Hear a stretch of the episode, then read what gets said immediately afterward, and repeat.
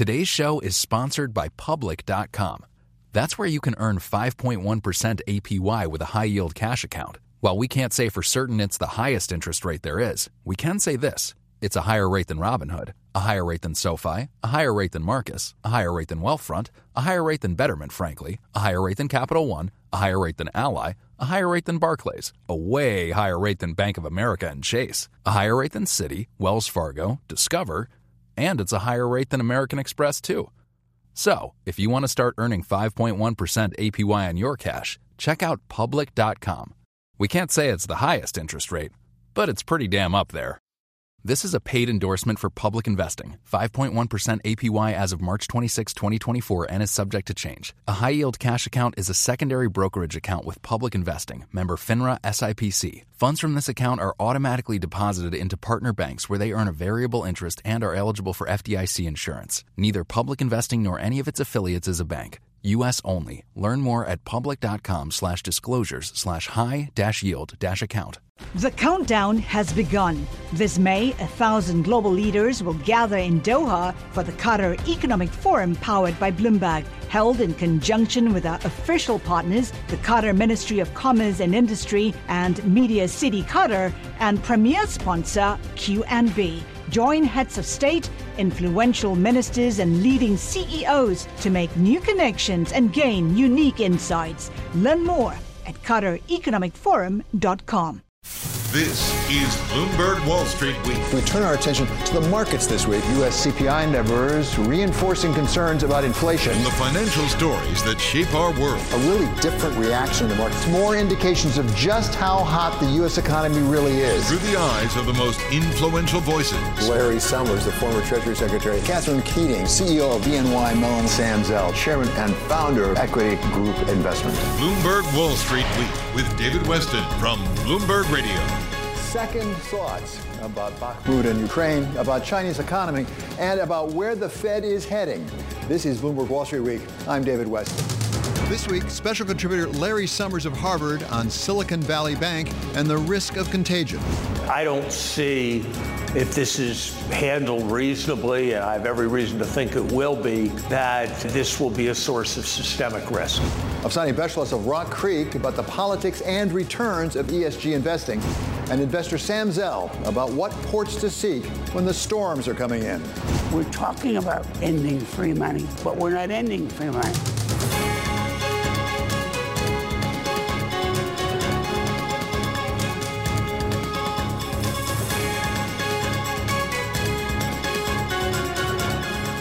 This week was a time for reconsidering on global Wall Street as the war in Europe raged on and Ukrainian forces fought valiantly to hold onto Bakhmut. Bakhmut is surrounded on three sides. Reportedly, the calculation Zelensky's making is that he'll wear down Russian forces, which are not very capable. Even as leaders like Jamie Dimon of JP Morgan warned that the situation there poses one of the biggest risks to the global economy. The thing I worry the most about if you go is Ukraine. It's oil, gas, so the leadership of the world and you know our relationship with China. I mean that that is much more serious than the economic vibrations you all have to deal with on a day-to-day basis. At its National People's Congress, China's leadership laid out new, more modest projections, raising questions not only for China, but for global growth.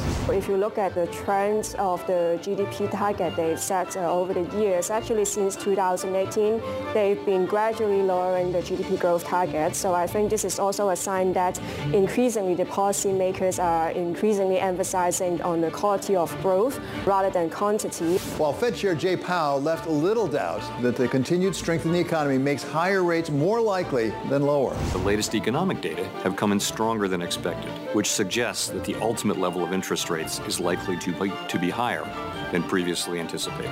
If the totality of the data were to indicate that faster tightening is warranted, we'd be prepared to increase the pace of rate hikes. And the prospect of those higher rates hit tech banking hard as Silicon Valley Bank went from panic to receivership in 24 hours. SVB Bank has now failed. The FDIC uh, takes over and has appointed a receiver. It is the first insured institution to fail so far this year. Jobs numbers out on Friday would have been encouraging, but for that SVB's failure, with the U.S. adding another 311,000 jobs, while wage increases slowed a bit. But all the jobs in the world couldn't overcome Chair Powell's warnings about higher rates, and then the shudder sent through the banking sector, leaving the S&P 500 down over 4.5% for the week, while the Nasdaq lost 4.7%. But of course, the flight to safety drove investors to bonds, leaving the yield on the 10-year 25 basis points lower on the week, with almost all of it really coming on Friday.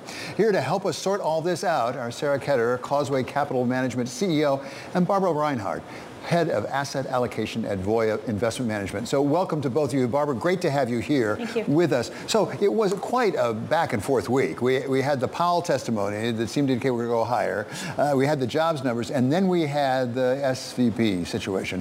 What do you make of all of it? Look, I think that the overwhelming thing that happened this week was the receivership of SVB, right? It's a, it's one of the largest bank failures that we've had since the financial crisis. It's the 16th largest bank in the U.S. I don't think that the issues that you see with SVB are systemic. I would agree with what Larry Summers has uh, said earlier. However, I, I do think it was an opportunity for everyone in the market to take a very big pause today and really think about their positions and think about their liquidity, which is why you saw some of the, um, you know, less liquid parts of the market really get hit much harder today, like small cap stocks and uh, high yield bonds also, you know, were down pretty dramatically today. So Sarah, even if it's not systemic, is it possibly a canary in the, the coal mine as they talk about? They, they, although it may be just SVB and they got special situations, the underlying circumstances could be reflected in other parts of the, of the economy as well as, frankly, financial markets. Well, David, one never knows, but uh, but Silicon Valley Bank did have a very concentrated corporate deposit base. And so there are other regional banks in the U.S., their deposit bases in general seem to be much more diversified. So that's one of the primary reasons why this may not be systematic. But confidence is crucial for banks. And it, there doesn't appear, especially given the likelihood that Silicon Valley bank depositors will be made whole, any reason for this to spread through the banking system, which could be a reason to be looking at some of the other banks as, uh, as investments given they're selling off so rapidly. Well, it wasn't even, I don't think, as a practical matter, Sarah, uh, by the time it started to sort out, it looked like the regional banks were getting hit harder than the big money center banks. Does that suggest that some of the regional banks may be opportunities for investors right now? It does depend on what they hold. If in, in their asset bases they have a huge amount of commercial real estate, particularly office, that could end up being very problematic. What we're all really talking about here is a new era. Interest rates are rising. And until they stop rising and fall again, there's a complete uh, new view on credit. Credit is going to be very difficult to obtain. We're in a credit crunch. So whether you're in real estate and you have a tough time with occupancy or or you're a technology banker, this is this is um, this is a whole different environment. So be really careful if you're looking at regional banks. Make sure if they're trading down at their tangible book value, book less goodwill, that that's really solid ground. There's nothing else that can go terribly wrong on their asset side of their balance sheet. Barbara, what other parts of the economy and of business uh, are interest rate sensitive in this sense? Because we've had a long regime, frankly, right. of, of pretty low interest rates. That seems to be gone. Right. Well, look, who's benefited the most from very low interest rates? You know, the real estate sector was probably the first one, right? That's the single biggest beneficiary of it. Uh, you'd have to also take a look at the private markets, private credit, private equity, private real estate, all benefited from very low rates. So, you know, the, the fact that you have is drying up liquidity. The Federal Reserve has been raising interest rates aggressively for the past 12 months. They're trying to slow down the economy. And when you slow down the economy, certain things break just like uh, cryptocurrency broke uh, last year, then you had the uh, you know problems in the gilt market in the UK, and now you have a you know U.S. bank that's just failed. Try to slow down the economy. How much, Barbara? Uh, are we going into a recession as a practical matter? Because the inflation seems to be more durable than people thought. Mm-hmm. Are they going to have to step on the brakes so hard that we have to go into recession? I don't think there's a recession on the horizon over the course of the next 12 months, right? There's a very long lead time between policy implementation when you're raising interest rates and when you would go into recession. The U.S. economy is extremely strong, mm. right? You had 311,000 jobs printed this past month. While it looks like the labor market is starting to ease a bit and weaken a little bit, I would say that the U.S. economy is a very durable supertanker. It would probably take a seismic shock of some sort in order to derail it at this point, and I don't think SVB is that shock. Sarah, you specialize in equities in particular, investing in equities. When it comes to equities, what is your base case on recession? And, and more importantly, does it matter? Does it really affect which equities you invest in, whether you think there's going to be a recession or not? It matters if a stock doesn't already price in some slowing.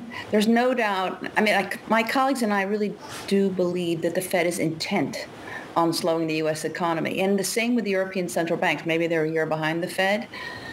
Um, and at some point in time, maybe the Japanese will tighten monetary policy with a new central bank head. So there's a there's a lot of tightening out there, and the other side of that is typically economic slowing. That's what brings down inflation, and inflation is the target. So so we're expecting some element of slowing. It it may be severe. It's hard to know. But what we do know is what's priced into stocks. And not all stocks, but in certain areas that many of them have already discounted an economic slowing. Not all the cyclicals, for example, but there are there are sub industries that have, and and that's the opportunity where it's already priced in. Then we can have it. Then the, then the worst can happen, and the stock has nowhere to go but up. So, Barbara, let's play the parlor game. Mm -hmm. uh, mm-hmm. what do you think the terminal rate's got to be for the Fed to get inflation down to where it needs to go? I don't think it's as high as probably what the market's pricing in. I think maybe the Federal Reserve has to tighten one, maybe two more times, if that, and then be done. The reason is the way that you price in a higher terminal rate is either you have faster labor force growth or faster productivity growth. The U.S. doesn't have any any showing of that being the case at this mm. point. So for us, we do not believe that r-star is six percent or something above there at this point. I don't think that the U.S. economy can grow so fast, or it's been such a dramatic change that it's been over the past 20 years. So we don't think that rates have to go much higher at this point. Sarah Ketter and Barbara Reinhard will be staying with us as we turn to what all this means for your portfolio. This is Wall Street Week on Bloomberg.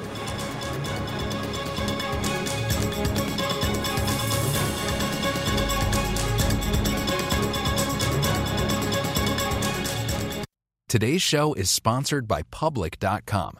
That's where you can earn 5.1% APY with a high yield cash account. While we can't say for certain it's the highest interest rate there is, we can say this it's a higher rate than Robinhood, a higher rate than SoFi, a higher rate than Marcus, a higher rate than Wealthfront, a higher rate than Betterment, frankly, a higher rate than Capital One, a higher rate than Ally, a higher rate than Barclays, a way higher rate than Bank of America and Chase, a higher rate than Citi, Wells Fargo, Discover, and it's a higher rate than American Express, too.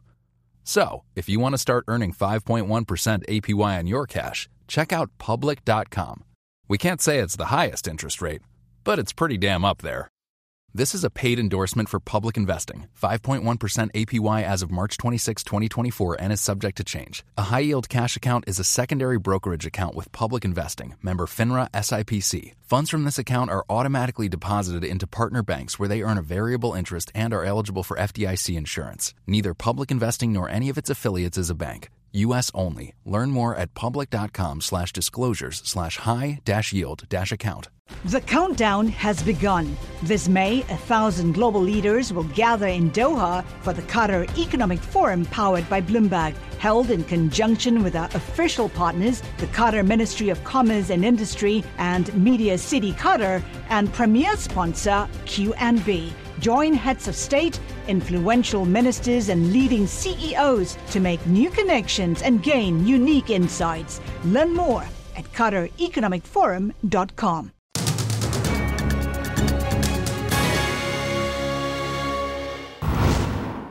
In darkest Washington, the Reagan administration stuck to its proposed $695 billion budget a number that in Washington is somehow regarded as lean and austere.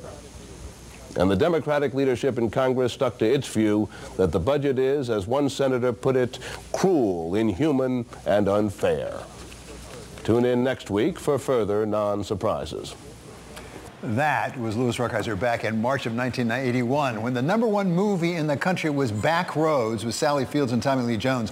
The number one song was 9 to 5 with Dolly Parton. And the proposed federal budget was a whopping $695 billion instead of the $6.9 trillion proposed by President Biden just this week. Still with us are Barbara Reinhard of Voya Investment Management and Sarah Ketter of Causeway Capital. So Barbara, let me start with you here. We want to turn now to the question of with the portfolio. This is your job in part is to figure out how to allocate portfolios. Mm-hmm. Given all that we've said about where we are and the tightening curve, everything we've seen, how do you manage your portfolios these days? One thing that we're thinking greatly about, David, is our international equity exposure. So when we think about global equities, we look around the world and we look for the opportunity set.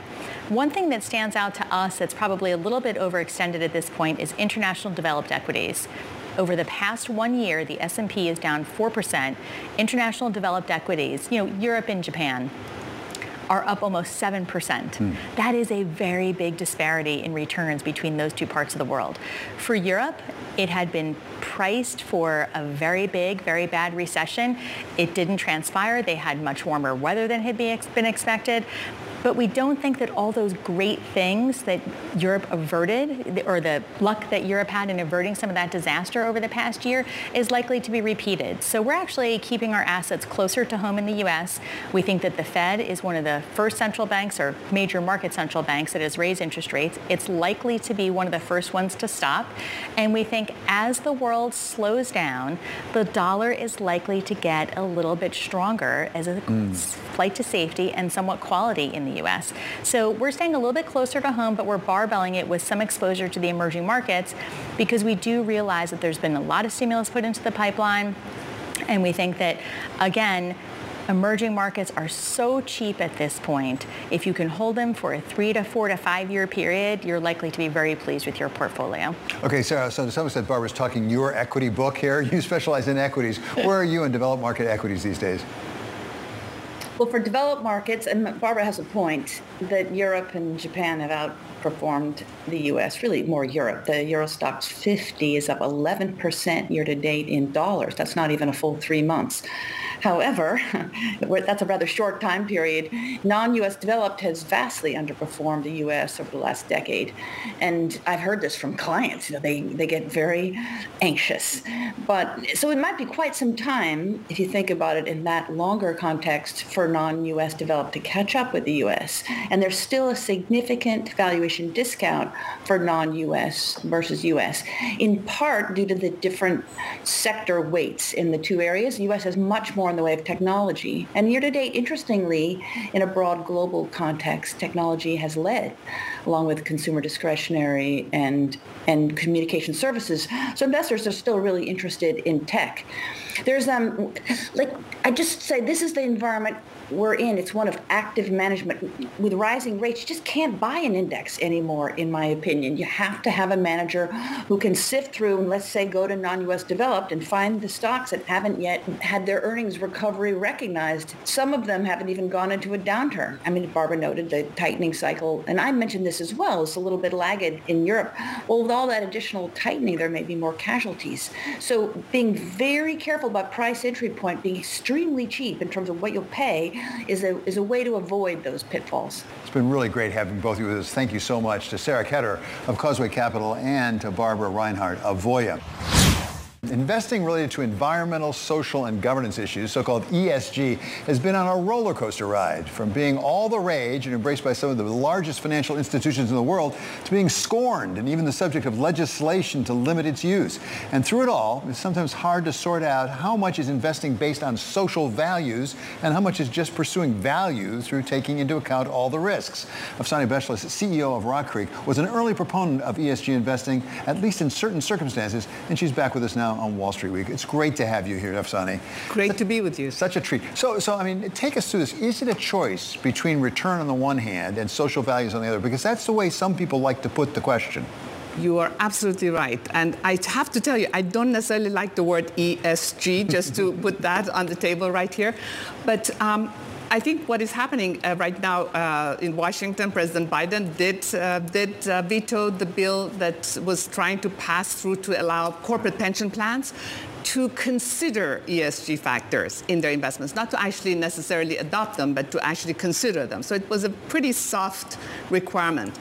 Um, I think that what that is not showing us is what you said, which is right now, if we, you and I were investing in, let's say, renewable energy, we would have lost this year, just in 2023, 1.4% or so. Of course, today the markets got pretty murky, but, um, but if you had invested in oil and gas, we would have lost 3.8%. In the last five years, we would have made 17.4% in mm. renewable energy, and we would have made about 7 to 10%, depending on which index you're looking at in oil and gas. Now, if you looked at other periods, oil and gas might very well be ahead.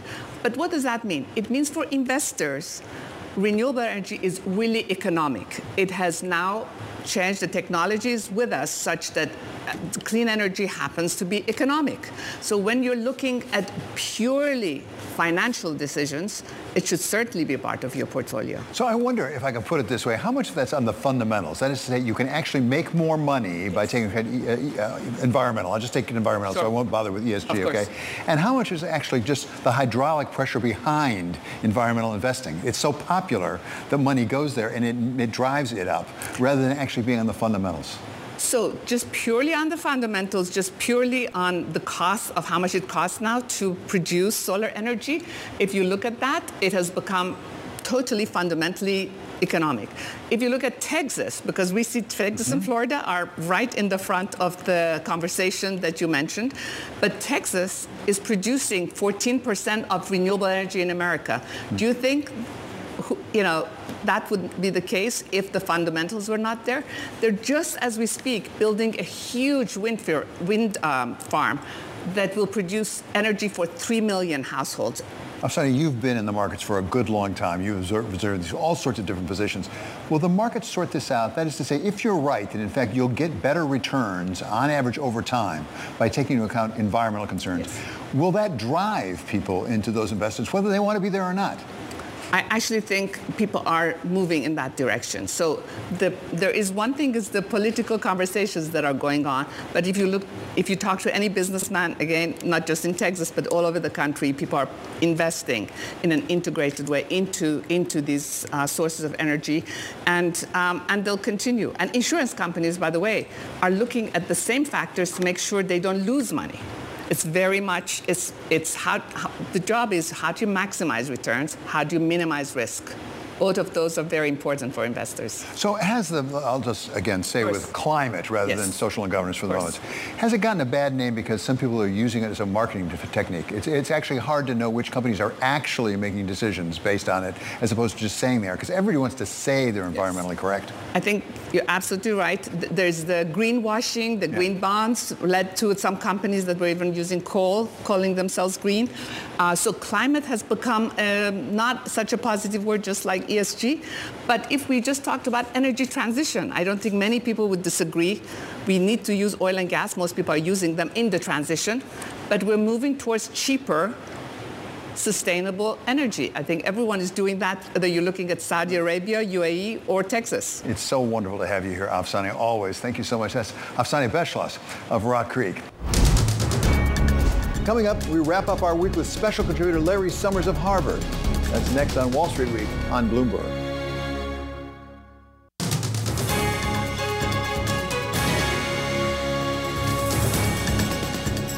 This is Wall Street Week. I'm David Westin. We welcome now our special Wall Street Week contributor, Larry Summers of Harvard. Larry, thank you so much for joining us here. Uh, we have to talk about Silicon Valley Bank. It's been developing toward the end of the week. A lot happened. They pretty quickly went into receivership from the FDIC. What does it tell us uh, uh, more broadly about what's going on in the banking sector or in the economy? Look, uh, there's still plenty of fog of war here, and we're still all trying to sort through it. There clearly was a big managerial failure. It sure looks like uh, regulators were not on the case in the way they could have been. Right now, it looks like this is not a broad systemic uh, issue that Silicon Valley Bank and perhaps, perhaps several other banks, but not many other banks and none of the largest banks had um, a mismatch between the the kind of deposits they had and the ways in which they had invested uh, their money in longer term bonds. And so I don't think this is likely to be a broadly systemic uh, problem. But it certainly is going to have very substantial consequences for Silicon Valley, for the economy of the whole venture uh, sector, which has been dynamic, unless uh, the government is able to assure that this situation is worked through. Right now, the holders of uninsured deposits have been told that those deposits are frozen and can't be withdrawn. There are dozens, if not hundreds, of startups that were planning to use that cash to meet their payroll next week. If that's not able to happen, the consequences really will be quite severe for our innovation system. I suspect that ways will be found to at least provide significant advances on those deposits uh, to enable the payment of uh, payrolls. I think the FDIC is going to have to think very hard about how to be maximally creative in using its authorities to assure that this doesn't have a set of collateral consequences for uh, the innovation uh, economy. I don't think this is a time for moral hazard lectures or for talk about teaching people uh, lessons.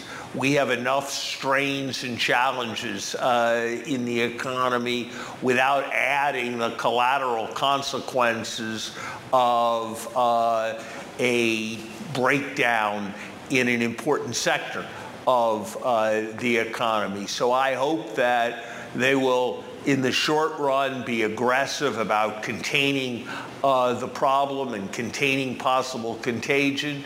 And then over the medium term, I think there are important lessons for how we regulate, what roles we use for market values uh, in uh, regulation that need to be learned from this uh, experience. I think we have tended to have a bit of a romance with the community bank relative to the larger uh, banks. And we're going to have to figure out how to maintain banking services for uh, communities while moving uh, to also pay attention to making sure that we've got as much financial stability as we possibly can. Whenever we talk about financial stability, we are reassured that the banking system is so much stronger than it was before 2008, 2009, so many reforms. Is there some question now about whether that's exactly right? And let me be very specific. What about the stress tests? Why didn't they kick this out? Look, I think I have written that there are a lot of concerns about uh, the stress tests. I, I do not believe the stress tests give an accurate picture of the resilience of uh, the banking system. I think they are far too optimistic in thinking about what would happen in a catastrophic uh, kind of uh, scenario. That said, I think any fair-minded observer has to uh, think that banks uh, are better protected than they were uh, before the 2008 financial crisis though I think we have to recognize that a large part of the lending uh, in the country and lending to businesses is now done by institutions that are not banks. And so there are important issues in uh, the shadow banking system. So this certainly should come as a reminder that uh, rational financial regulation is hugely important uh, to the success of the American economy. Larry, we also got jobs numbers out on Friday this week, and they were more robust once again than expected, 311,000 new jobs. Uh, at the same time, the rate of wage increase actually came down just a little bit. What did those tell you about the strength of the economy and, for that matter, where we're headed with inflation? I think that most of us uh, probably have a kind of now more than ever uh, view after these numbers. If you are a person who is very worried about inflation, you focus on the strength uh, in the economy and the seemingly ever tighter uh, labor market. If you're a person who is less concerned about inflation, you probably take heart from the lower wage uh, inflation number. So I doubt these numbers changed uh, too many minds. I'm going to be watching for the CPI number uh, next week, but I think more broadly, it seems to me that uh, we don't have a lot of evidence of a basic downwards trend uh, in inflation. It looks to me more like the inflation story is fluctuation around an underlying inflation rate of four and a half or five. And if that's close to right, it suggests that the Fed has considerably more work to do. Well, that's exactly my question. What does it mean for monetary policy? What do you think the Fed should take away from these numbers, and what does that mean they should do? Uh, for example, on terminal rate. I suspect that there's a quite good chance that we're going to need to get to a terminal rate uh, near six. After all, we have inflation running at close to 5, uh, percent, and we have interest rates at about 5%. And so interest rates and inflation in the same range doesn't point to a lot of pressure to uh, bring inflation down. So I'm very much open to changing my mind, and I think confident pronouncements about these things are a uh, mistake. If we get a strong CPI number mm. on Tuesday, I think the right thing to do will quite likely be to increase uh, rates by 50 basis points in March because if we're pretty confident that rate increases of that magnitude are necessary, I don't see much reason not to get on not to get on with it. Uh, if the CPI number is more moderate, then I think it's a, or comes in surprisingly low, then I think it's a very different uh, kind of judgment that needs uh, to be reached. Uh, right. In general, I think there is more risk of underreacting uh, to the inflation concern than of overreacting. Larry, finally and briefly, if we can, what about the budget that we saw out of the White House this week? Uh, $6.9 trillion, spending an awful lot more on a lot of things. Are we having a serious discussion about the federal budget on either the Democrats or the Republican side at this point? And if not, how do we get to one? There are a lot of good ideas in the budget, but I think for a variety of reasons, the deficit path is likely to end up greater than the administration imagines unless there are substantial policy actions. And I think we're getting back into a phase as interest rates rise where it's going to be very important to think about uh, the long run behavior of budget deficits. In many ways, uh, the picture is more adverse than it was a decade ago when the Simpson Bowles process was uh, launched.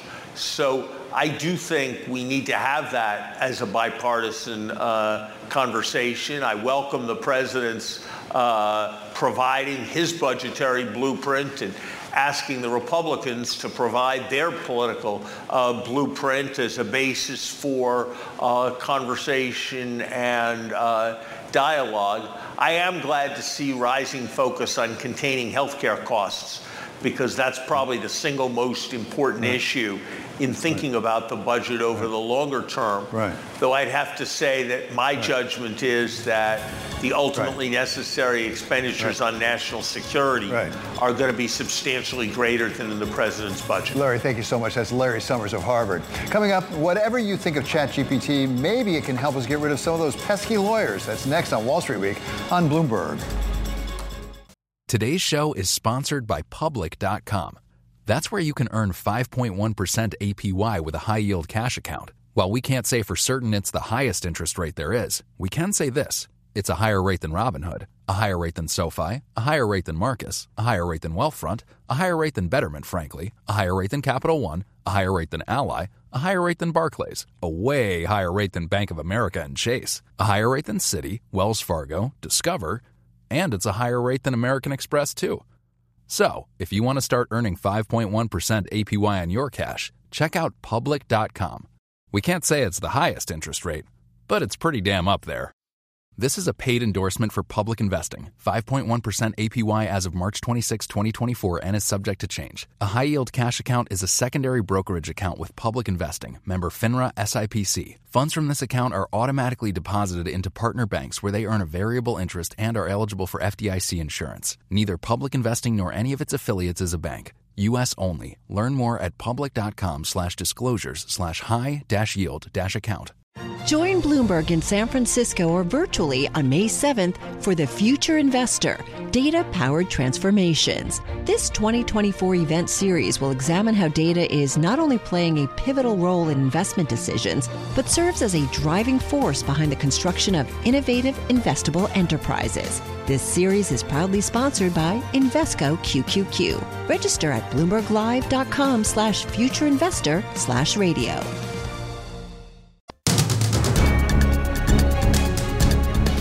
Finally, one more thought. The first thing we do, let's kill all the lawyers. Well, that wasn't really my idea. Shakespeare had his character, Dick the Butcher, say it in Henry VI Part 2. But it's something we've heard often repeated, even by some lawyers like me. Now, for the first time, it may just be possible maybe not to kill the lawyers, but to make them a little less necessary. It's a use case for artificial intelligence and all those chatbots we're hearing so much about. This is Chat GPT. That is rolling out an AI chatbot service. As ChatGPT fever sweeps the world. It's way too early to say where AI will lead us, but it's hard to find anyone denying that it's going to be big. This could be the most important general purpose technology since the wheel or fire. With the potential to transform everything from banking, as Jamie Dimon told us this week. AI is real. This is not no crypto. That's not crypto net. This is a technology which is staggering, and we're fully engaged. To hedge funds, according to Ken Griffin of Citadel. This branch of AI will be game changing for the economy. And, and like most changes in technology, with clear winners and losers. To IT, with HPE CEO Neri pointing to AI for his company's growth prospects. I know AI is top of mind for Yeah. people today, and that's where is a big opportunity for us as a company. And now chatbots are stepping up to the bar, the legal bar, that is, with reports that ChatGPT scored a passing C plus on a standard law school exam at the University of Minnesota. Now that's not good enough to make law review, but a passing grade it is nonetheless. And that may just be good enough for routine contracts and memoranda at global law firm Allen Overy, which has been using its own chatbot dubbed Harvey, eerily similar to the HAL of 2001, A Space Odyssey. And I want to help you. Not to be outdone, major international law firm DLA Piper said this week it has hired a new chief data scientist to oversee 10 as what they call top tier data scientists for its new artificial intelligence and data analytics practice. But for all the anticipation of a brave new world, it's a little hard to imagine a chatbot, no matter how smart, taking the place of a good old country lawyer. I've been appointed to defend Tom Robinson. Now that he's been charged, that's what I intend to do. That does it for this episode of Wall Street Week. I'm David Westin. This is Bloomberg. See you next week. From Silicon Valley to Wall Street, the promise and perils of artificial intelligence are playing out on the world stage. But what will the next phase of AI adoption look like? Which companies, from big tech to startups, will dominate? And where do the risks and unintended consequences lie? I'm Emily Chang. Join me at Bloomberg Tech in San Francisco, May 9th, to answer many of the industry's burning questions, alongside Snap's Evan Spiegel, Xbox President Sarah Bond, OpenAI's Brad Lightcap, top researcher Dr. Fei Fei Li of Stanford, and many more. More details and just a few tickets left at bloomberg.com/techsf.